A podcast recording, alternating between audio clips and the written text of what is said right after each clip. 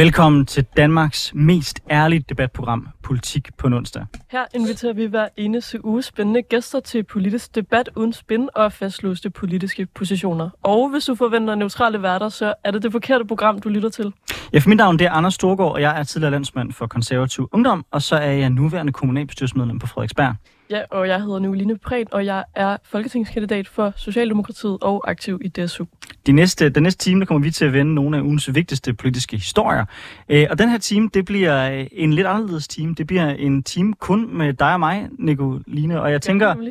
Vi skal vende alle mulige spændende historier. Men jeg bliver simpelthen nødt til lige at tage noget op, Mm. som var i vores, øh, i vores sidste program, der handlede øh, om ligestilling mellem mænd og kvinder ud fra et borgerligt pers- perspektiv. Mm. Der havde du lige sådan en bold, du lige lumpet ind, mm. øh, som handlede om, hvordan du synes, at det borgerlige Danmark, øh, de havde overhovedet ikke været aktive på klimadagsordenen, øh, og du mente, at det var et godt eksempel, ligesom ligestillingen på, at det borgerlige Danmarks eneste rolle var at kritisere de røde. Vil du ikke uddybe din holdning lidt mere? For jeg tænker, at det er sådan en klassisk debat, jeg synes kunne være sjovt at tage. Jo, jeg tror, øh, man kan jo finde programmet, øh, hvor man øh, finder sin andre podcast øh, og lytte til det. Det var en, en rigtig spændende time, hvor vi ligesom debatterede det her med øh, højrefløjens position i ligestillingsdebatten, fordi det er noget, der har rørt sig lidt i medierne på det seneste. Øh, og det, jeg synes som øh, sådan venstreorienteret, centrum-venstreorienteret menneske, det er, at jeg bare rigtig tit ser, at de borgerlige, øh, I er langsomme til at melde jer på banen i de her sådan, debatter. Det gælder for eksempel på ligestillingsområdet, hvor jeg synes, det i rigtig mange år har været venstrefløjen, der har været forrest, der er kommet med konkrete løsningsforslag til, hvad skal vi gøre for at få mere og bedre ligestilling. Øhm, og så er det ofte de borgerlige, der kommer sent og ligesom kritiserer vores forslag og siger, at det er ikke den måde, vi skal gøre det på, men som ikke selv har så mange bud øh, på, hvad der så skal til. Og det er lidt det samme, synes jeg, man har set i for eksempel klimadebatten. Øhm, nu vil jeg sige, ja, alle partier har jo klimapolitik nu. Selvfølgelig, det bliver man nødt til, fordi at det er øh, den absolut største udfordring i Mm. vores tid. Øhm, men men ja, altså, vil du ikke erklære dig enig i, Anders, at det var venstrefløjen, der ligesom tog teten. Øh, det var venstrefløjen, der først satte fokus på klima, tog det alvorligt, øh, var med på, at man blev nødt til at komme med nogle øh, politiske løsningsforslag. Og så har det så været det borgerlige Danmark, der har været rimelig slow, men som nu er kommet efter det og kommet med på, på, på klimadagsordenen også.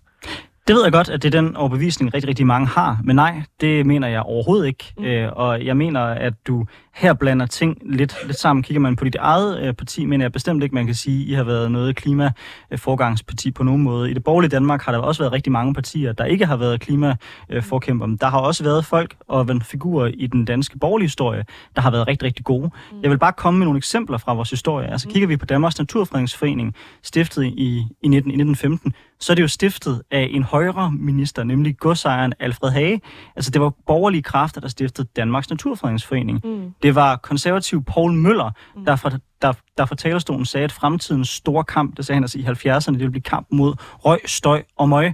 Det var Connie Hedegaard, der i nullerne faktisk gik ja, hvis man skal sige det som en højre-venstre situation, så venstre om Socialdemokratiet i forhold til klimapolitikken, og var langt mere øh, fremadbrusende på den dagsorden, end Socialdemokratiet var. Fordi kigger man på det historisk set, så har borgerlige kræfter været mere orienteret i forhold til naturfredningsforening og naturpolitik, hvorimod at altså socialdemokrater Mm. mm. har været mere minded i forhold til fabrikker og gode vilkår for arbejdere. Så der har været et clash der. Så har der været en del af venstrefløjen, for eksempel græsrodsbevægelsen, øh, der, Mm. gik på, der gik på gaderne, som også spillede, spillede en rolle Mm. i, i forhold til, til den vedvarende energi. Mm. Omvendt kan man så sige, at det var selv samme græsrodsbevægelse, der var imod atomkraft, Mm. hvilket gjorde, at Danmark byggede flere kulkraftværker, end vi havde behøvet at gøre. Så jeg synes egentlig, at historien er lidt mere nuanceret, end det du fremstiller det som. Helt sikkert selvfølgelig. Der er altid øh, nuancer, og man sætter jo altid tingene på spidsen. Øhm, jeg tror for mig, at der er enormt stor forskel på naturfredning og så på reel klimapolitik. Det må jeg bare sige. Mm. Øhm, jeg synes, Socialdemokratiet har også været gode på miljøpolitik. Svend Augen for eksempel. Mm. Øh, jeg synes, jeg har lagt nogle af de grundstenene til den miljøpolitik, vi, vi har i dag. Øhm, hvor, hvor at jeg tror, at det er noget, altså klima, synes jeg, er øh, jo en selvstændig, mm. kæmpe stor udfordring, som vi bliver nødt til at gøre noget ved. Og jeg tror bare, jeg synes, at det er en lidt sjov tendens, det her med, at det ofte, synes jeg, er venstrefløjen. Og jeg er klar over, at det er måske ikke Socialdemokratiet, der har været bedst. Jeg synes, at øh, da der var en, en ren øh, socialdemokratisk regering, der kom faktisk øh, nogle ret gode aftaler, øh, der blev landet. Jeg er klar over, at det ikke kun var venstrefløjen, men Mm. det var venstrefløjen, der gik forrest. Det var enhedslisten, SF, Radikale, Alternativet, øh, der sammen med Socialdemokratiet trak i den retning. øh, som så for eksempel konservative, venstre, liberale Konservative var med i alle de aftaler. taler ind i nu. Øhm, men Men konservative var med i, i alle de aftaler, som du fremhæver der.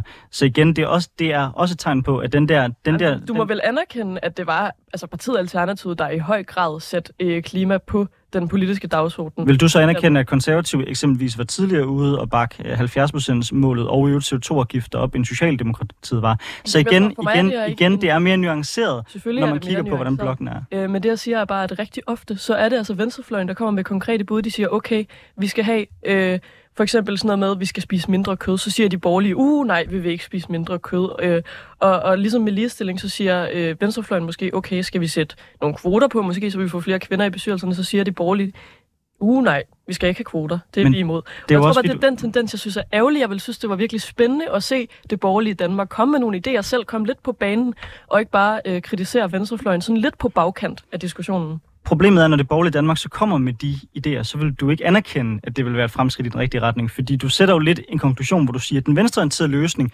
det er, den, det er det rigtige svar, det er den progressive vej. Hvorfor er de borgerlige langsomme? Hvorfor går de ikke den samme vej? Men, men, men var, det, var det mere progressivt, at venstrefløjen eksempelvis øh, talte mod atomkraft, eller var konservative kræfter mere progressiv dengang ved at tale for en energiform, der var grønnere? Altså, det bliver, det bliver, det bliver hurtigt sådan en, en diskussion, hvor præmissen ligesom bliver, at det progressivt venstreorienterede er den rigtige vej, Nej, og det nej, borgerlige Danmark, jeg fordi de vil en anden vej, er nødvendigvis. på jeg kunne bare rigtig godt tænke mig at høre. Jeg synes bare rigtig ofte, hvis man har en klimadebat Mm. øh, med folk fra højrefløjen, så Mm. det, de hiver op af, af, af lommen som forslag, det er øh, atomkraft. Det bliver så ukreativt, mm. synes jeg. Og så øh, skal, skal I være øh, vrede over, at øh, man foreslår for eksempel at øh, sige, at okay, måske skal vi sætte et mål om, at øh, der bliver spist plantebaseret kost i alle vores offentlige institutioner. Det kunne måske være en god idé. Så siger I, nej, nej, nej, nej, nej, så bestemmer vi over menneskerne, og øh, det må folk selv tage stilling til Men at vælge. om- igen, der fastsætter du også, at målet... Du fastsætter først, at den eneste vej til at nå klimamålet, Mm. det er, at vi skal, vi skal have mindre kød. Og så siger du, Nej, hvorfor vil de borgerlige... bare, hvorfor vil de borgerlige ikke den vej? Synes jeg. Og der, der, der kommer I bare ikke med noget andet. Det eneste, I kan sige, det er atomkraft. Jeg synes, at jeg kommer med en hel del andre forslag på det her på det, på det område, og har også gjort det. Altså, jeg synes jo, det er mærkeligt for at komme med et eksempel på noget, som I gør lige nu, mm. at I hæver skatterne og de omkostninger, der er for den vedvarende energi, til trods for, at I siger, at I gerne vil have mere. Der er mere interesseret i, at staten skal tjene en masse penge på det. Er det progressivt? Altså igen, det, det, bliver, det bliver sådan en mærkelig diskussion i min optik, hvor det bliver på en venstreorienteret præmis. Mm. Jeg synes, der er masser af borgerlige øh, steder at, at tage fat på i forhold til til, til klimapolitikken. Men du har da ret i, at der er mange borgerlige, der har sovet i timen. Jeg er da enig. Jeg laver ikke andet end at prøve at råbe min borgerlige kammerat op og sige, kom nu ind i den dagsorden, og lad være med at tro løsningen på klimakrisen. Det bare handler om atomkraft i en tid, hvor atomkraft er dyrere end vedvarende energi, Mm. for at komme med et eksempel. Præcis. Så der er masser af ting, som jeg gerne vil anerkende, det borgerlige Danmark kan gøre bedre. Mm. Men at opsætte det som sådan firkantet at sige, at det er kun venstrefløjen, der skubber på for de her løsninger, det borgerlige Danmark er helt fraværende, Mm. det synes jeg er at være unuanceret. Jamen, Så det er derfor, jeg, det er derfor, jeg kritiserer det. Men Nej, jeg vil bare lige sige, at det, jeg siger, er, at jeg synes, I tit kommer for langsomt ind i de her værdidebatter.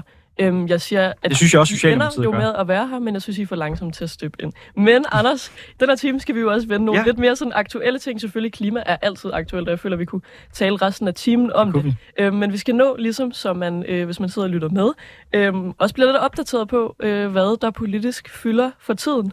Øhm, som er sådan de største historier, vi øh, har valgt ud, Mm. øh, som vi skal omkring. Så jeg tænker, kan du ikke øh, lægge ud med, øh, hvad du øh, ligesom øh, har lagt mærke til, som, øh, som vi skal tale om? Jo, men jeg vil, gerne, jeg vil gerne tale om hele spørgsmålet om ventetiderne på landets hospitaler, mm. Fordi de har nået et niveau, som vi ikke har set siden coronakrisen.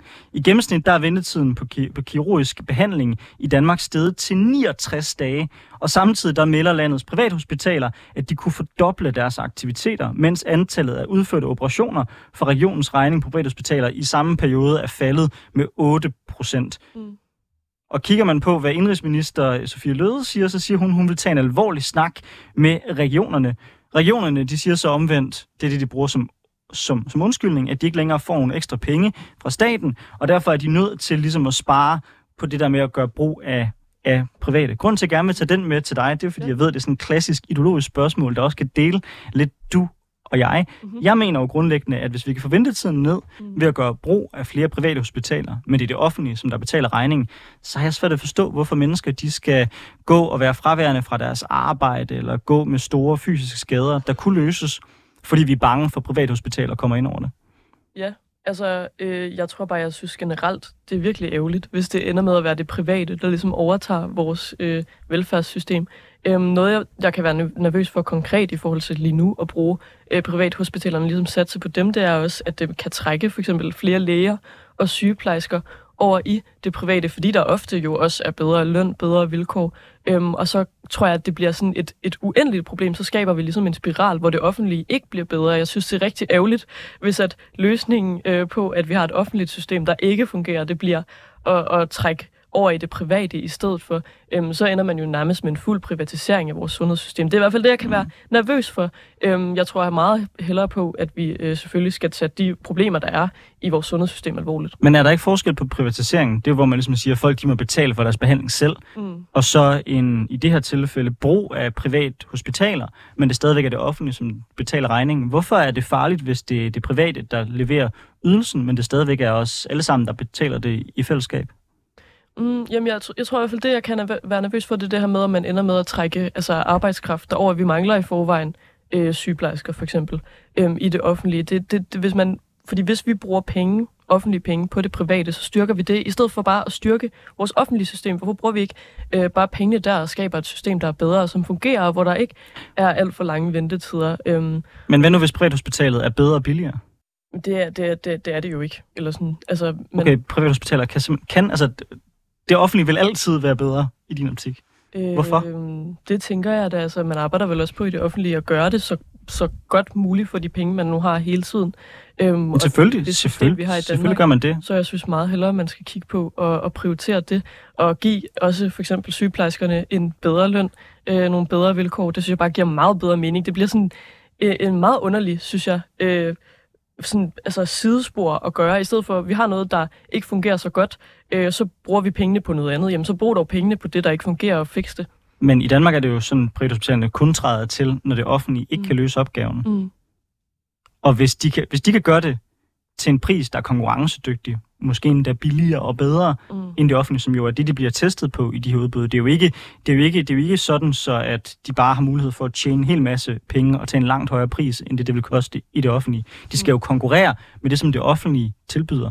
Igen, mm. hvorfor er det, hvorfor er det så farligt? Altså, jeg, jeg, jeg synes, det er spændende, at Socialdemokratiet begynder at se på de her ting ja. i, ja, i forhold til, til, til, til, til plejehjem, og jeg kan mærke i bevægelse som mm, parti. Det var også derfor, jeg gerne vil tage den her med, for at prøve at udfordre Jamen, dig på jeg, det. Jeg synes, det er virkelig spændende, og jeg må også øh, altså sådan, det der er, det er jo, at SVM-regeringen har jo mm. sagt, at man i højere grad vil bruge øh, privathospitalerne. Der har været en enorm stigning også, når man kigger på tallene i, hvor mange øh, der bliver henvist til et privathospital. Altså folk, som, som bliver henvist til et privathospital, fordi det offentlige ikke har kunne tage sig af det, for eksempel en, en operation eller, mm. eller lignende. Øhm, så det er ikke sådan, at jeg ikke vil røre det med en ildtang, men øh, jeg tror bare ikke, at det er det der den, den store løsning på vores problem med vores sundhedsvæsen. Der tror jeg bare i højere grad på, at man skal øh, bruge økonomien og, og, og sådan, øh, også tankekraften øh, på at løse vores fælles system, i stedet for at begynde at lægge det over i, i det private. Jeg tror, for mig der virker det lidt som om... Okay, for at komme med et eksempel. I dag der er det jo Falk, der står for at levere ydelser også til vores sygehuse. Nogle gange står de for øh, noget ambulancedrift osv. Mm. For mig at se svaret et argument til at sige, at det vil altid være bedre, hvis det er en offentlig ansat, der kører ambulancen, end det er en falkbil. Hvor jeg vil ligesom sige, hvordan ved vi det? Det kan da godt være, at Falk er bedre til at køre ambulancer, mm. end det offentlige er. Mm. Og hvis de er det, og de kan gøre det billigere og mere effektivt, fordi de skal konkurrere, og konkurrence gør folk mere effektive, mm. mm er det så ikke bare fedt? Så kan vi få mere af den velfærd, I Socialdemokrater elsker. Det bliver bare det private, som leverer det, men det offentlige, som betaler. Jo, altså det, det, det kan jo godt være en mulighed. Så bliver det jo et nyt offentligt system, hvis det er det offentlige, mm. der betaler, kan man sige. Så mm. det er jo bare at ændre det offentlige system. Ja. Øhm, jeg tror bare, at det jeg siger, er, at jeg synes ikke, at det er en særlig holdbar løsning. Det kan være, en, det kan være en løsning lige nu at sige, okay, systemet kan, har simpelthen ikke, vi har ikke kapacitet til at tage os af de her patienter. Øh, så derfor så skal du lige nu over på det her privathospital og have en operation, og det betaler det offentlige for, og det er okay.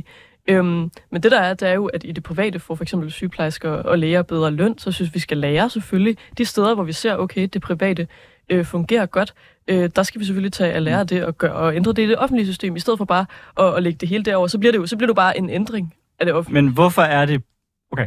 Hvorfor er det, at sygeplejersker i det private Mm. får en højere løn, hvis det private tilbud det er billigere? Det er fordi, at sygeplejersken, der er i det private, Mm. typisk er mere effektiv, fordi konkurrencen har gjort, at man har effektiviseret nogle arbejdsgange på en anden måde, end det man har gjort i det offentlige. Mm. Det er jo, det, er det, er Men det er det, så, du at vender den om, og så siger du, man har givet dem højere løn, men man kan jo kun give dem en højere løn, Mm. fordi at man kan levere konkurrencedygtigt tilbud. Mm. Ikke? Jo, men jeg synes det også, det er enormt spændende at kigge på at tage lære af. Jeg tror bare, jeg siger, hvis man flytter rigtig meget arbejde over i det private. Mm. så risikerer man jo også en medarbejderflugt, eller sådan, så er der jo automatisk, skal de bruge mere arbejdskraft. Hvor tager de den arbejdskraft fra? Den tager de fra det offentlige. Øhm, så der vil være sygeplejersker, der er endnu flere, end vi Mm. allerede ser det nu, der vil flytte sig fra det offentlige til det private. Og det, jeg siger er bare, så får vi jo ikke løst de udfordringer, vi har lige Men nu det behøves vi jo i så det heller ikke. offentlige system. Det behøves vi så heller ikke, fordi hvis jeg bare, hvis jeg bare får min behandling Mm. betalt af det offentlige på et privat hospital, og jeg er gladere for den service, og der er flere, der bliver behandlet, så er jeg da ærligt talt rimelig ligeglad med, hvorvidt at den, der behandler mig, er offentlig ansat eller privat ansat. Så længe jeg ikke selv skal op med med tegne, tegnebogen. Og stod det til mig, så skulle vi langt med i den her retning. Hvis det stod til mig, så skulle vi sige hele hospitalet, og siger vi bare, fint, lad os lave et udbud. Er der nogen, der er klar til at byde ind, så kan vi tage det offentlige som kontrolbud, og så kan vi sige, fint, er nogen privat, der er villige til at, gøre det her øh, billigere og bedre. Og så på den måde, så kan vi trygt teste, om vores velfærd er god nok. Altså i bund og grund, så er det jo sådan meget borgerligt i en dansk kontekst. Men altså, Men i Kina, det, men siger, det er, i Kina, der, der sagde Deng Xiaoping, kommunisten jo, han sagde jo, jeg er ligeglad med, om katten den er sort eller hvid, bare den fanger mus. Jeg er enig. Ja, øh, jeg tror, det, jeg er nervøs for, det er jo, at man skrider i retning af altså England og USA, mm. Øhm, hvor at folk simpelthen selv skal betale og alle Mm. sygeforsikringer. Så der er også flere og flere øh, danskere, der, der har sygeforsikring. Ikke? Øhm, så det er det, jeg er rigtig nervøs for. Og så er det jo også sådan, at lige nu, som det private sundhedssystem fungerer i Danmark, så kan de jo selektivt altså, vælge Mm. øh, patienter. De må prioritere patienter, som de vil. De er slet ikke underlagt samme regler, som det offentlige er. Så jeg tror, hvis man skal i den retning, øh, som du også er inde på, at Socialdemokratiet jeg har åbnet op for, jeg siger også, jeg er ikke helt lukket, men jeg tror bare ikke, at det er det, der er løsningen lige nu, fordi så er jeg enormt nervøs for, at, at det bliver på den måde, som det fungerer lige nu, hvor at man kan vælge patienter fra, som man vil. Øh, ligesom også for eksempel, det er jo det samme med vores uddannelsessystem, hvor privatskoler for eksempel også bare kan smide en elev ud, hvis de synes, der er for mange udfordringer. Det kan man altså ikke på en folkeskole. Øhm, så vi bliver nødt til at se på, at hvis mm. vi vælger at gå i den retning, jamen, så er der også nogle regler, der skal, der skal ændres. Og det er jeg helt enig med dig i. Nå, din tur til at udfordre mig.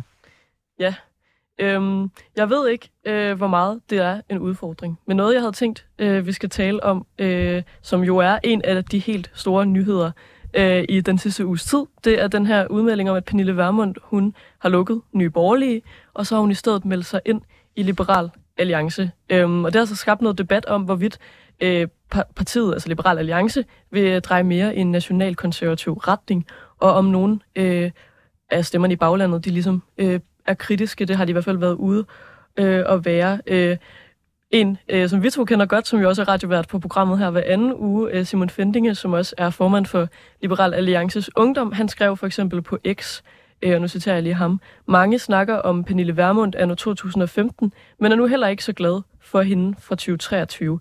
Og så delte han et, øh, et billede af Pernille Vermund, som ønskede et stop for støtten til Ukraine. Øh, jo ret vildt og noget, som, som er meget modsat af, hvad Liberal Alliance ellers mener. Øhm, omvendt så tyder de forløbige målinger, der ligesom er lavet på, at Liberal Alliance faktisk går frem til et historisk niveau øh, på over 13 procent, hvilket gør øh, dem til Danmarks næst største parti. Det er ret vildt, ikke? Øhm, og der er nogen, der peger på, at optagelsen af Vermund, det er en bevidst strategi fra, fra Alex Vandopslag og Liberal Alliance, om ligesom at positionere sig som det store borgerlige parti, der måske endda skal kandidere til øh, statsministerposten. Jeg kunne godt tænke mig at spørge dig, Anders, øh, som øh, højreorienteret borgerlig, øh, kunne du godt gå til valg på, at konservativ for eksempel peger på Alex Vandopslag som øh, Blå Bloks statsministerkandidat? Det håber jeg ikke sker. Øh, Jeg håber selvfølgelig, at det bliver konservativ eller venstre, øh, fordi jeg har ikke nogen grund til at, og jeg mener ikke, at vi bør lukke endnu et stort borgerligt parti ind, mm. som et øh, regeringsbærende og et statsministerparti.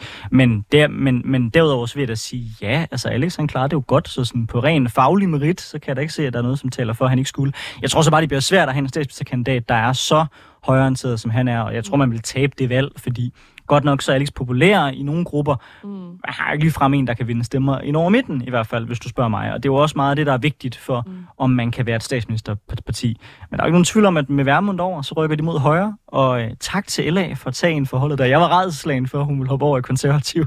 Ja, det ved jeg. Øhm, ja, øh, men jeg tror, at når jeg ser på det, så vil jeg nærmest tænke, hun havde passet bedre ind i konservativ, fordi der, der, der er ret stor forskel bare på den nye, nye borgerlige, vi har set. Du siger øh, så mange ting i dag, der gør mig ked af det, Nicoline. ja, ja, jeg kan godt mærke det. Øhm, men, men jeg tror bare, jeg synes, det er interessant, at man jo også som vælger til næste folketingsvalg, øh, altså så man tænker ting over, når man stemmer, ikke? så tænker man over, hvem peger mit parti på. Øh, tror du, kan du se en situation for dig, hvor Søren Pape og I i konservativ går ud og siger, okay, jamen det bedste bud, der er i Blå Blok, det er Alex Vandopslag. Det er ham, vi peger på. Det, det er ligesom vores bud, hvor vi så har øh, statsminister debat dueller øh, på tv med, øh, med Alex Vandopslag og, og Mette Frederiksen.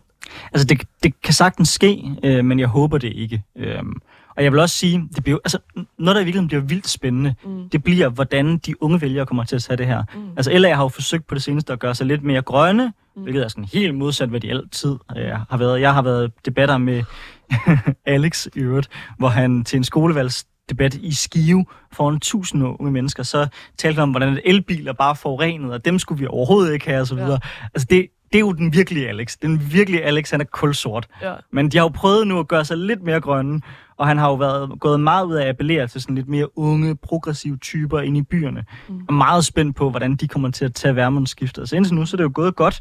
Men, men jeg tænker bare stadigvæk, at der må være folk, der har stemt LA sidst, som ligesom tænker, okay, Værmund, det var ikke lige det, jeg sådan troede, at jeg fik i gave, ikke? Nej, fordi spørgsmålet er ligesom, om det ender med at splitte eller samle, ikke? Altså, det synes jeg bliver virkelig interessant at se.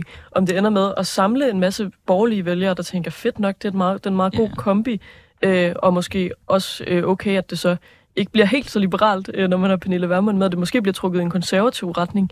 Øh, det bliver virkelig spændende, synes jeg. Eller, eller om det derimod splitter, om folk øh, altså, ja, melder sig ud, eller ikke tør stemme på, på, på Liberal Alliance længere, fordi at de ved, at der måske er så, så er der en stemme, der trækker virkelig en højreorienteret retning på, øh, på sådan udlændingepolitik, for eksempel. I første omgang har det jo været en styrke, men jeg tænker stadigvæk, at før eller senere, så, så kommer Lars Bøge Mathisen med et eller andet mærkeligt crazy parti ud på højrefløjen, og så fortsætter det. Altså, yeah. den der idé om, der kommer samling på den, på den borgerlige lejr, yeah. jeg tror det ikke, håber det jo heller ikke. Altså, mm. jeg, personligt tror jeg, at blokpolitikken er død. Den der idé om, at mm. de røde skal være helt enige, og de blå skal være helt enige, ja. altså, det er jo ret latter, latterligt. Du og jeg, vi er uenige om en del ting. Mm. Du er pisse rød af en socialdemokrat øh, at være, men, men og i bund... Du er også men, rød af en øh, konservativ at være. Men i bund og mm.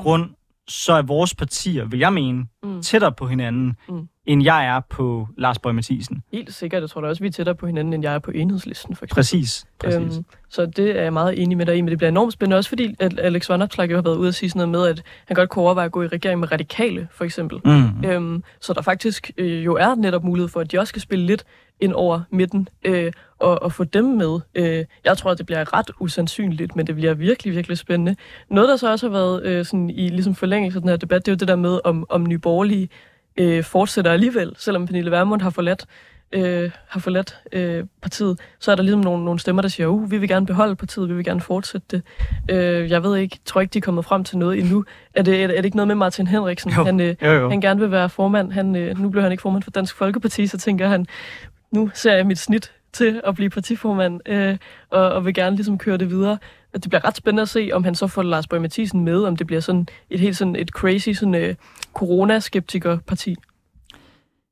Jeg synes jo, det er vildt, at øh, Martin Henriksen han ikke snart giver op. Mm. Altså, nu må vi jo se. Det kan jo være, at det lykkes for ham øh, at få øh, kickstartet ruinerne en, en ny borgerlige sammen med Lars Bøge Mathisen som sidekick, og så kan de sidde og spille guitar og synge om coronaskepsis. Mm. Men altså, jeg tror sgu, den er, den er død. Mm. Jeg, jeg tror mere på, at Lars Bøge Mathisen vil kickstarte et nyt parti med et mm. nyt brand, som mere er bygget op omkring ham, end han vil prøve ligesom at komme tilbage igen i et parti, der har givet ham sparket. Ikke? Jo. Men altså, who knows? Der er jo ikke noget, der er givet dansk politik. Det kan ændre sig hurtigt. Ja, og noget vildt med Lars Borg Mathisen er jo, at øh, der var øh, for et par uger siden, så var der sådan en opgørelse over politikere på sociale medier. Ja, hvad fuck sker der for det? Ja, og det han og, er åbenbart er den, der når længst ud af alle danske politikere, altså længere end Mette Frederiksen eksempelvis. Det er jo sindssygt. Vi to taler tit om, hvad skal man, ligesom, hvad skal man lægge op på sin Instagram? Er det ja. selfies, folk godt kan lide, eller er det ikke? Men der må man jo bare sige, det har Lars Borg Mathisen så i hvert fald øh, styr på. ja, de, øh, de mest populære politikere på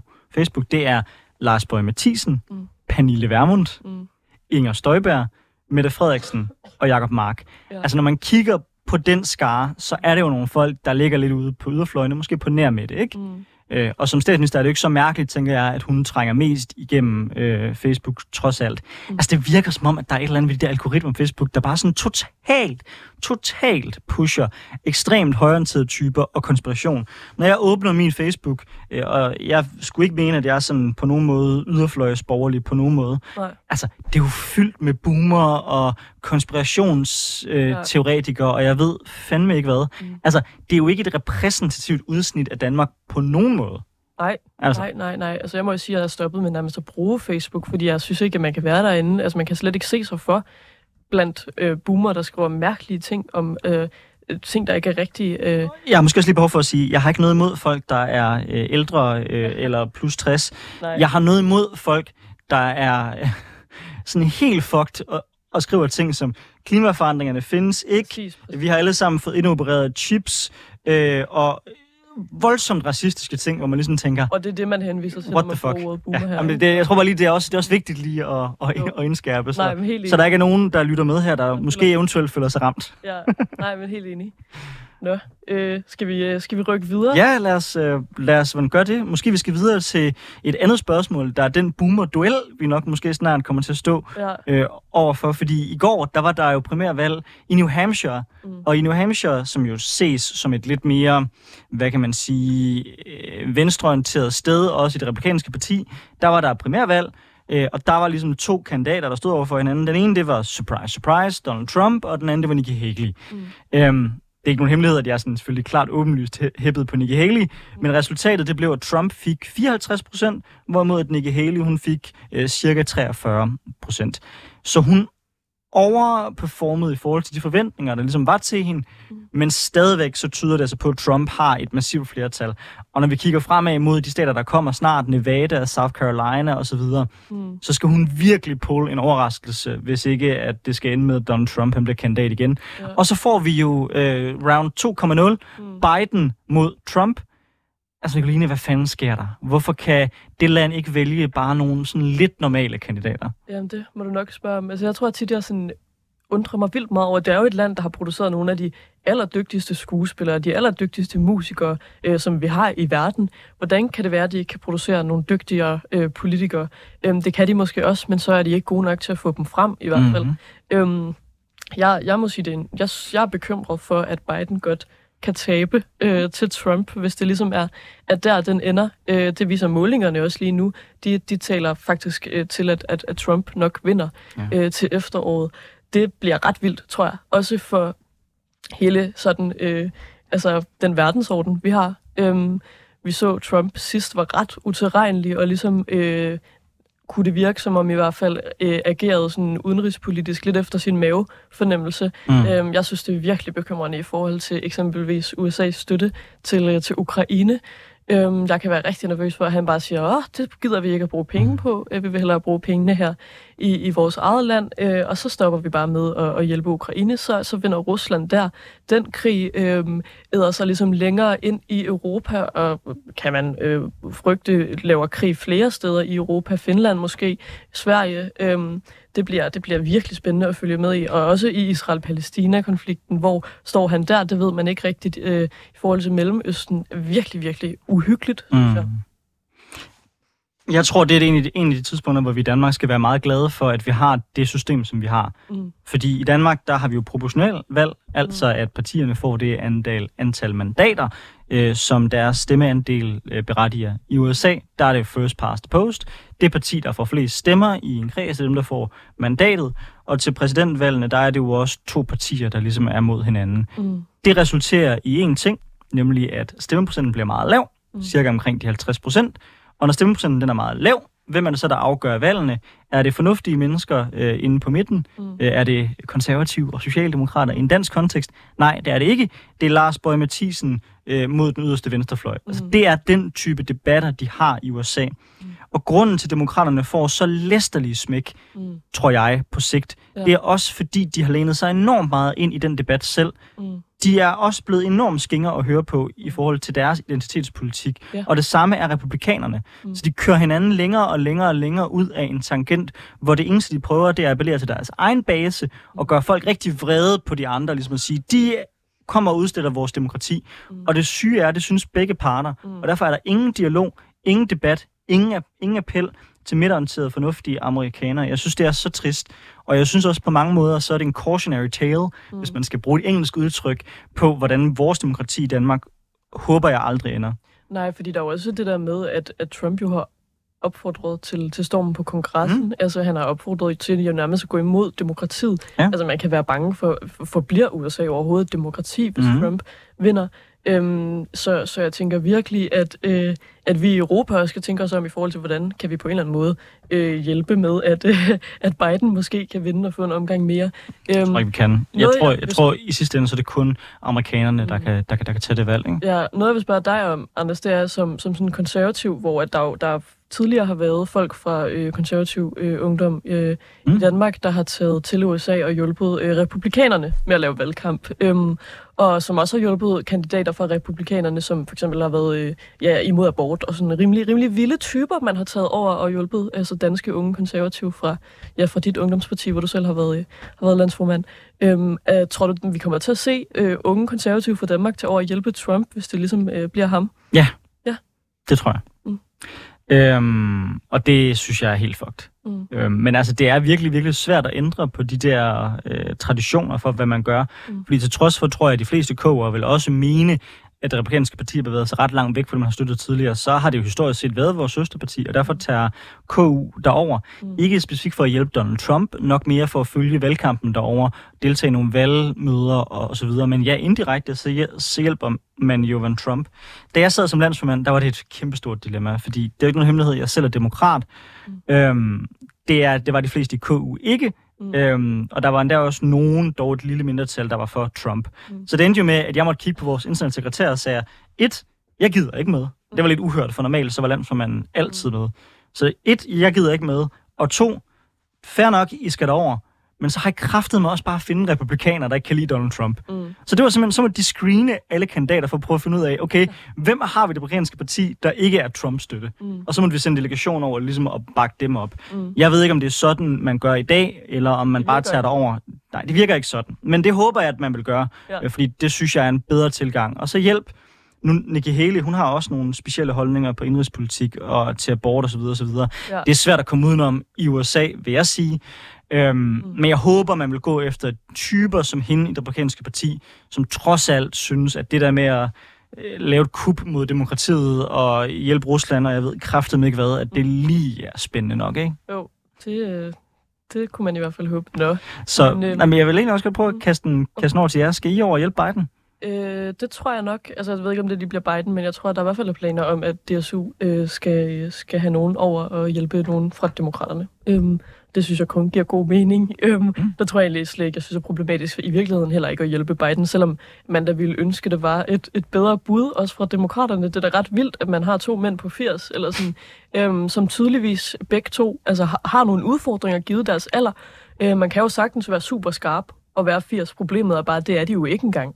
Øh, der har været rigtig mange eksempler i medierne på, at både Biden og Trump, de bytter rundt på folks navne. Det bliver ret øh, spændende at se, hvem der vinder duellen til sidst, det demente hjernecelle, ikke? Jo, men det er jo helt vildt, altså. Fordi det er jo ikke bare de gamle, det er jo netop, at de altså simpelthen øh, ikke rigtig øh, kan altså, fungere længere, og så skal de styre øh, et, en, en supermagt. Altså sådan, det er øh, ret vildt. Det er fucked. Ja. Nå, Øhm, noget, vi også skal nå at runde, øh, som virkelig har øh, fyldt meget i øh, den sidste uges tid, øh, det er jordskredet i Randers ved Nordic Waste. Øhm, her der kæmper myndighederne med at holde virksomhedens øh, forurenede jord fra øh, ligesom at udlede sig videre i naturen. Virksomheden den er ejet af Danmarks 6. rigeste mand, Torben, hedder han Østergaard Nielsen, tror jeg. Mm. Øhm, han er dansk milliardær, øh, og han er altså god for omkring 42 milliarder kroner. Øhm, og det er ikke første gang, at øh, den her milliardær han kommer i søgelyset. Tidligere der øh, har der været kritik af, at øh, en, af hans, en anden af hans virksomheder øh, var involveret i øh, salg af russisk brændstof.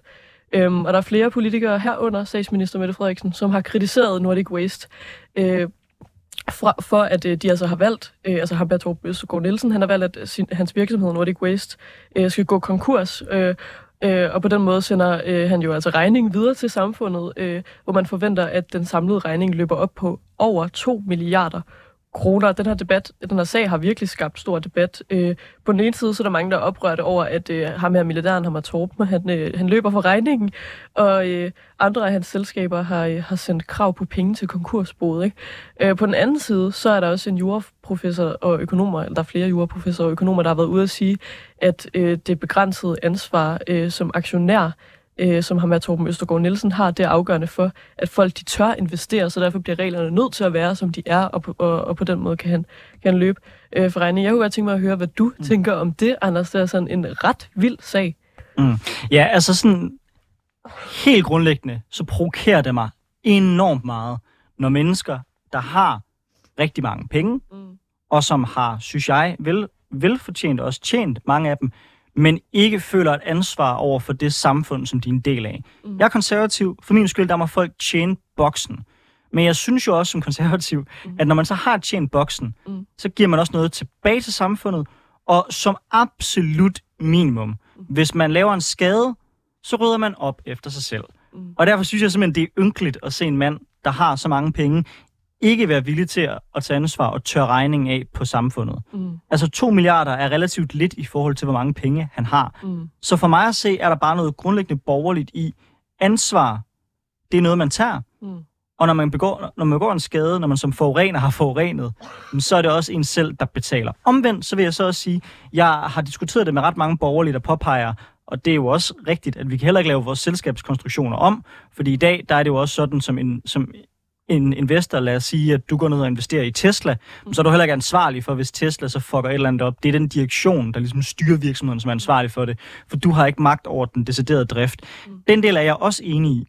Men det må simpelthen være muligt at lave en lovgivning, der ikke gør det muligt for folk simpelthen bare at stikke halen mellem benene, når man har fucket noget op. Ja, det er da helt vildt. Også fordi de har fået så mange advarsler fra myndigheder, fra interne rapporter og alt muligt crap. Mm. Altså sådan, ja, der er, i hvert fald, der er i hvert fald et sted, hvor vores lovgivning slår fejl i min optik, hvis man kan slippe afsted med det her. Jeg synes, det er helt vildt. Og en mand, der har 42 milliarder, altså han kunne godt lige undvære to af dem og lige rydde op efter sig selv. Jeg synes, det er helt vildt. Også fordi, at det jo på en eller anden måde øh, også lidt sådan taler ind i, at nå, men man kan som virksomhed bare øh, forurene, hvor man vil, og gøre, hvad man vil, og så ikke tage ansvar for det.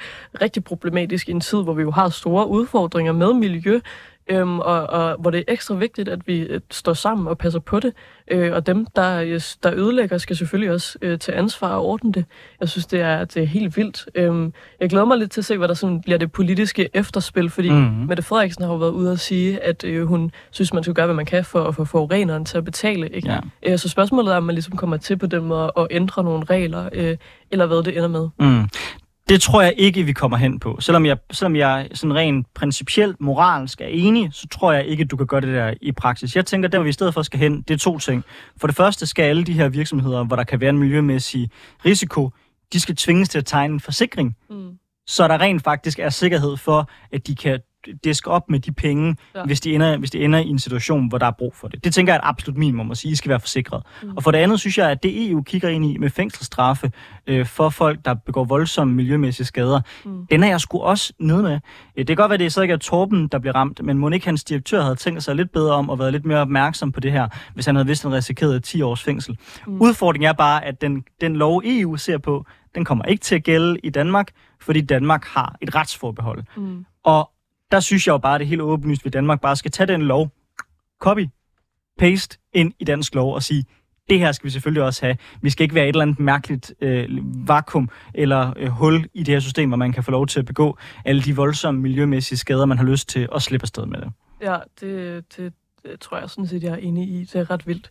Øhm, nå, noget, jeg også har lagt mærke til, øh, som jeg tænker, vi kan hoppe videre til, det er din øh, partikollega på Frederiksberg, Nikolaj Bø, øhm, som har skrevet et, øh, et indlæg i Berlingske, hvor han er bekymret for politisk islam, øh, at det vinder frem i Danmark. Øh, og, og det kunne jeg bare godt tænke mig sådan at, at høre om den bekymring, som, som du deler. Øh, det, det er blandt andet i forbindelse med sådan, øh, hele det her sådan Israel-Palæstina, øh, der er, hvor, hvor jeg tror, jeg vil sige, at, øh, at jeg synes måske, det er vildt at kalde det politisk islam, at der går mange mennesker på gaden for, for Palæstina, men jeg kunne godt tænke mig at, at høre dit take. Jeg tror, du skal sætte lidt flere ord på det, før jeg kan udtale mig, for jeg har ikke læst en, en indlæg, der siger, jeg vil helst ikke stå og underkende en partikollega, uden lige helt at vide, hvad det, han, hvad det, han har sagt. Nej, det er Nikolaj Bø, der skriver i Berlingske, øh, at han er bekymret for generelt, at politisk islam øh, vender frem. Øh, og så skriver han for eksempel, det var ikke berettiget opsigt ved festgudstjenesten søndag for Danmarks nye konge, at en af de inviterede imam, Siad Dahir Ali, benyttede lejligheden til at demonstrere sine politiske holdninger med et tørklæde med påskriften Free Palestine øh, og et logo, hvor Israels landområde er overtaget af øh, det palæstinensiske flags farver. Øhm, og det tror jeg sådan set godt, man kan blive enige om, at det måske ikke er mm. den rigtige begivenhed, og, og på den måde vise øh, sådan ret ekstreme politiske holdninger. Øhm, men jeg tror bare, jeg tænkte, at man kunne tale ind i en større debat om sådan, ja, øh, religion i politik, som jeg synes er ret spændende. Øh, vi, har, vi ser jo for eksempel også, jeg tror det er i Holland, hvor at ved det seneste valg, at det muslimske parti faktisk blev, blev ret stort. Om det ligesom er noget, man skal forholde sig til i Danmark også, at religion kommer til at spille en større rolle i politik. Er den bekymring, du har, hvis vi nu taler uden for, for Nikolaj Bøs indlæg, men sådan mere øh, generelt? Altså hvis vi starter med det eksempel, som han fremhæver her, mm. så gør det mig ikke på nogen måde bange, men jeg synes i virkeligheden bare, det er et udtryk for dårlige manerer. Mm. Altså det, det, det, der, der burde man kende sin besøgstid, det hører ikke nogen steder hjemme. Mm. Til gengæld vil, vil man sige, noget jeg godt kan blive bekymret over. Øh, det er ikke så meget islam som sådan i det. Jeg synes måske også, det er misvisende at kalde det for politisk islam, men det er måske mere det tilhørsforhold, som mange med anden etnisk øh, herkomst føler mm. i forhold til nogle af de konflikter, der er i Mellemøsten. Altså, når der er en konflikt i Israel eller i Palæstina, så får det bare en hel masse mennesker på gaden, som føler, at de har et tilhørsforhold til det, fordi de ser det som deres religiøse brødre, der er ramt af det. Hvorimod, at hvis du har en konflikt, der måske er et andet sted ja. i verden, så fylder det ikke så meget. Jeg kan godt blive bekymret, hvis vi ser en større tendens til, at man ligesom mere identificerer sig i dele af Danmark som værende en del af en muslimsk verden, mere end man definerer sig selv som en del af den vestlige verden. Ja. Fordi jeg har meget det udgangspunkt, at jeg er egentlig ligeglad med, om du er jøde, mm. om du er muslim eller om du er kristen. Men for mig er det ret afgørende, at du ser dig, ser dig selv som en del af den demokratisk vestlige verden. Så hvis det er et udtryk, det vi ser nu, for en større tendens til at identificere sig selv i modstrid med den vestlige verden, ja, ja så er jeg bekymret. Mm. Men det er, ikke, det er ikke det religiøse i det, i min optik. Det er mere sådan det grundlæggende kulturelle mm. i, er man fælles som en del af den samme civilisation, eller er man i konflikt med hinanden, ikke?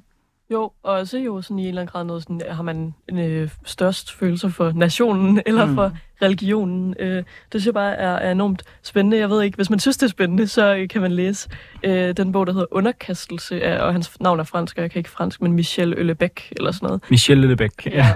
Den, Lidt den, til det. Den, nej, det var, det, var, det var bare bullshit, jeg trak ud der. En ting, jeg gerne vil høre dig om, ja. det er alle de her vedvarende rygter, der er om Mette Frederiksens politiske fremtid. Ja. Der er jo flere, der spekulerer i, at Charles Michel, der jo er EU-præsidenten, han har meddelt, at han trækker sig, han stiller op til Europaparlamentet. I stedet for, mm. at så er Mette Frederiksen en kandidat øh, til den post. Det er enten hende eller en portugiser, åbenbart, der er de to mest sandsynlige, der kan overtage den. Altså, jeg, du ved jo selvfølgelig ikke, Nej. hvad Mette øh, har øh, forberedt. Det ved jeg godt. Mm. Men der er jo meget diskussion om, hvor Socialdemokratiet så går hen. Mm. Altså, bliver det Hummelgård, bliver det varme, og hvad kommer det til at betyde for partiet? Mm. Det mest sandsynlige er jo, at det bliver varme.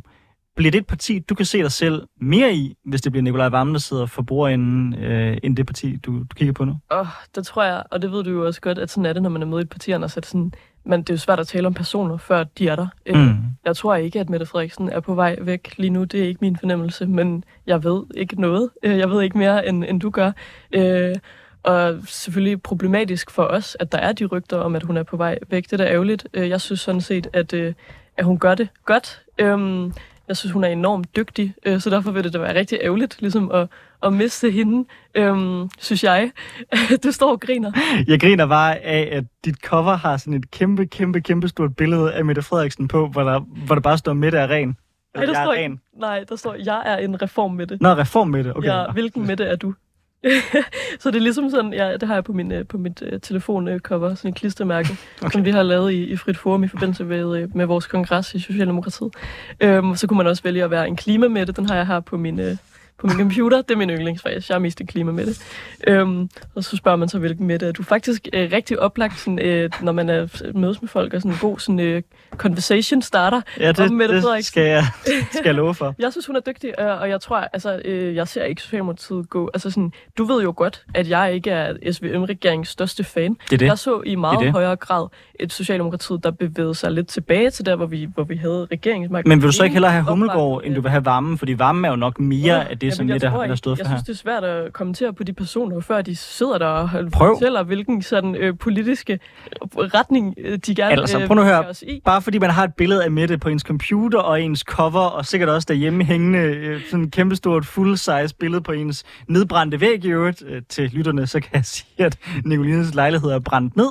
Øh, dit kollega er brændt ned. Øh, men altså bare fordi man har det, og fordi man idealiserer Mette som den gode partisoldat, man er, kan man vel godt spekulere på, hvordan man har det med Nicolai Varmen, kan man ikke? Jo, jeg har ikke Mette derhjemme over sengen, der har jeg stavning til gengæld. Nej, var jeg skuffet. Øhm, ja, og så har jeg faktisk også en af vores, øh, vores valgplakater, øh, for, sådan partivalgplakater fra, fra sidste valg. så man er i hvert fald ikke i tvivl om, hvad jeg stemmer, når man går ind på mit værelse. Øhm, men men øh, men nej, altså jeg tror, at det betyder ikke så meget for mig, om det er Vammen eller Hummelgård. Øh, sådan, det, det, det kommer man jo til at kigge på. Det kom, altså, partiet bliver jo ikke kun formet af den person, der er i spidsen. Øh, partiet blev formet og partiet er vel blevet formet ret meget af Mette Frederiksen i den seneste uh, periode, er det ikke? Jo, det er det vel selvfølgelig, fordi hun er partiformand, men, men det er da lige så meget blevet formet af altså, de debatter, der er på vores årsmøde, for eksempel alle de lokalt aktive, der byder ind der, øh, hvilken retning vil de øh, gerne Så det var simpelthen der, hvor folk bare rejser op og sagde, SVM-regering, det er det, vi gerne vil have. Vi vil gerne have arbejdsmarkedsreformer. Nej, vi vil gerne have flere private ind over ældreplejen. Vi en folketingsgruppe, øh, der er med ind over. Vi har altså hele partiledelsen. Øh, vi har øh, øh kommunalt, regionalt valg. Ah, men Nicoline, du må anerkende, at i de senere år, der har Socialdemokratiet i meget, meget voldsom grad været tegnet med Frederiksen. Hun har været en meget stærk leder. Mm. Er vi enige? At hun er en stærk leder? Nej, er vi enige i, at partiet har været meget farvet og tegnet af Mette Frederiksen, fordi hun har været en stærk leder? Øh, ja, altså det kan man måske godt sige. Der er i hvert fald rigtig mange, der sådan forbinder Socialdemokratiet lige for tiden med Mette, ikke? Øhm, det, det har hun ligesom formået at, at bygge op, hvor jeg tror, der er færre, der forbinder konservative med Søren Pape, fordi han nok ikke er, er helt så stærk en leder. Øh, det kan man da godt tale ind i. Jeg kan jo så måske spørge lidt tilbage om mm. det samme. Noget jeg også har tænkt over. Øh, I fik ikke det bedste valg, øh, da der var folketingsvalg i 2022. Øhm, og, øh, jeg synes, vi fik et meget pænt valg til betragtning af, hvor godt valgkampen gik. Ja, og Søren Pape, han øh, havde nogle lidt uheldige sager, og sådan, der har ligesom også været lidt tvivl om, bliver han på posten til næste valg, eller mm-hmm. er han øh, på vej videre? Skal I have noget udskiftning, eller ved du noget der? Jeg føler mig meget sikker på, at Søren Pape, han bliver. Ja. Øh, meget sikker. Øh, også også øh, til næste valg. Måske, hvis kommunalvalget bliver rigtig, rigtig skidt, hvilket jeg ikke tror, det gør, så kunne han godt gå af der, men det tror jeg ikke. Jeg tror, han fortsætter i hvert fald til, til næste valg, og måske også længere. Får vi et dårligt valg næste gang også, så ja, så vil der nok være større sandsynlighed for, at han bliver udskiftet. Og så tror jeg, at den mest sandsynlige aftager, det er Mona Jul. Mona Jul? Mm-hmm. Hvad med med det Appelgaard?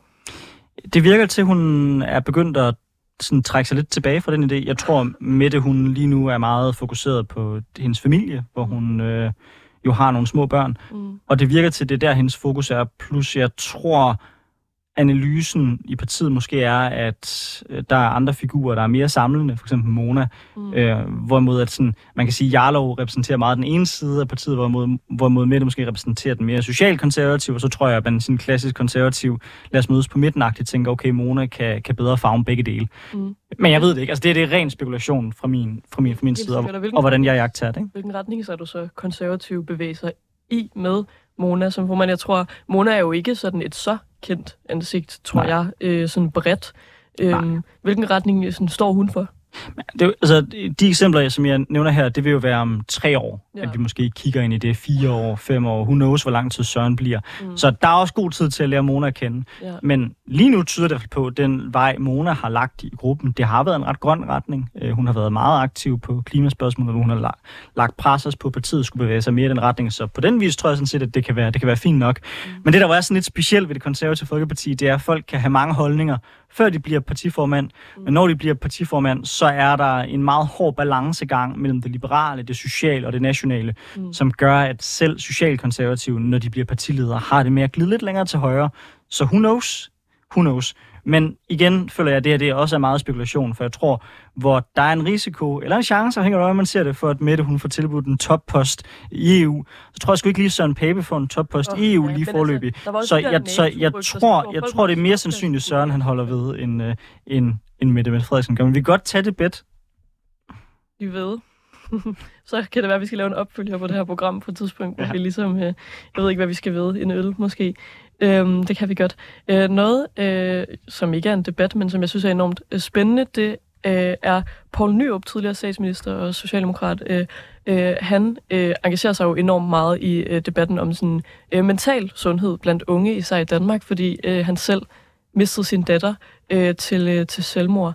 Øhm, og der har TV2 netop øh, lavet sådan en, øh, jeg ved ikke engang om det, hvad man kan kalde det, men et sådan dokumentarserie, hvor man følger på Nyrup, øh, der øh, taler øh, om øh, sin datter, der var øh, psykisk øh, syg, og som endte altså simpelthen med at, med at dø af det, og ligesom vender tilbage til både livet med hende, øh, og, og møder nogle af hendes gamle øh, veninder og venner, og taler med øh, psykiatrien, og med folk, der nu selv er i psykiatrien, Øhm, det synes jeg er enormt spændende, og virkelig også bare lige en anbefaling, jeg vil give øh, til lytterne om at, at se det. Nu ved jeg ikke, om det er så, så god stil at anbefale noget på et andet mediehus, men... Øh, Nej, men det, men, det, men det er sådan meget klassisk socialdemokratisk, det der med lige at anbefale gode serier om socialdemokrater, ikke? Jo, man kan også øh, inde på, på Danmarks Radio se, øh, se den serie om Anker Jørgensen, ja. øh, som jeg har, endelig har... Har du set den færdig nu? Hvad synes du? Øh, jeg kan godt lide det. Jeg, øh, jeg synes, det er enormt spændende. Ja. Og, øh, ja, det, det var, jeg blev glad. Øh, det er synes... så sådan en, en sag om Anker Jørgensen, der jo er lavet sådan dramatiseret, ikke? Ja, klar. Så det ligesom er ligesom at se en, en hver anden øh, dramaserie, men det handler om virkeligheden i, i dansk politik omkring Anker Jørgensen. Virkeligheden kan jo altid disku, diskuteres lidt, øh, men ja. Ja, men, det... men jeg synes, det er interessant altså, at have en treafsnit serie, der fokuserer på en mand som Anker Jørgensen, hvor serien jo i virkeligheden viser ret klart det faktum, at han får ikke en skid igennem overhovedet, og det eneste, som han lykkes med, det er at køre dansk økonomi i sænk ah, og blive uvenner med fagbevægelsen. Ah, så, jeg så jeg har altid været lidt forundret over, jeg har altid været forundret over den socialdemokratiske passion for Anker Jørgensen. Uh, han tog en god beslutning, så meget vil jeg give ham. Det var, da han gav stafetten videre til Poul Slytter. Ej, Anders, der er jo en grund til også, at der bliver lavet en serie om ham, og at han er... Ja, som er, han bliver idoliseret af, af, af Mette Frederiksens vores, mand, ikke? Til vores velfærdssystem. Øh, hvad, hvad, har, hvad har han lagt af grundsten til vores velfærdssystem? Jamen, Fordi jeg vil mene, det er Socialdemokrater før ham. Ja, det er H.C. Hansen, det er Jens Otto Krav, mm. Stavning. Det er da mm. dem, der opbygger velfærdsstaten. Det skulle da ikke engang Jørgensen. Det er ham, der kørte ud over kanten. Jamen, jeg synes, han bygger videre og jo også kommer med nogle, nogle gode øh, så som. tanker. Jeg ved ikke, hvad han har lavet konkret. På det eneste, han ville have, det var økonomisk demokrati, som var en mm. elendig idé, og som heldigvis ikke, ikke blev indført. Jeg ved ikke, om jeg synes, det er nogen elendig idé. Faktisk der er der nogle enormt spændende tanker i det med, altså, som jo handler om, at arbejderne skal have større ejerskab øh, på deres arbejdsplads. Ah, og at alle pengene, pengene, vi kan ikke slutte af på det her. Det går, ikke, det går ikke. Og at alle pengene, som en virksomhed tjener, ikke kun går til toppen, men også går til arbejderne. Det synes jeg, det er nogle, nogle gode tanker, øh, som jeg godt synes, at man, man, man kan bygge videre. Det er en cirka lige så god idé, som alle de andre gange, man har forsøgt at indføre socialisme. Ikke? Nå, men øh, det bliver de sidste ord i dag, tror jeg, for politik på en onsdag. Hvis man synes, det her det var interessant, det var lidt anderledes afsnit i dag, hvor vi gennemgik øh, mange af de sager, der er op, op at vende, så kan man høre både det her afsnit og andre afsnit, vi har haft ja. øh, på den podcast-platform, som man typisk bruger. Det kunne være Spotify, det kunne være 24-7-appen. Der er mange muligheder. Og vi er selvfølgelig tilbage igen næste onsdag.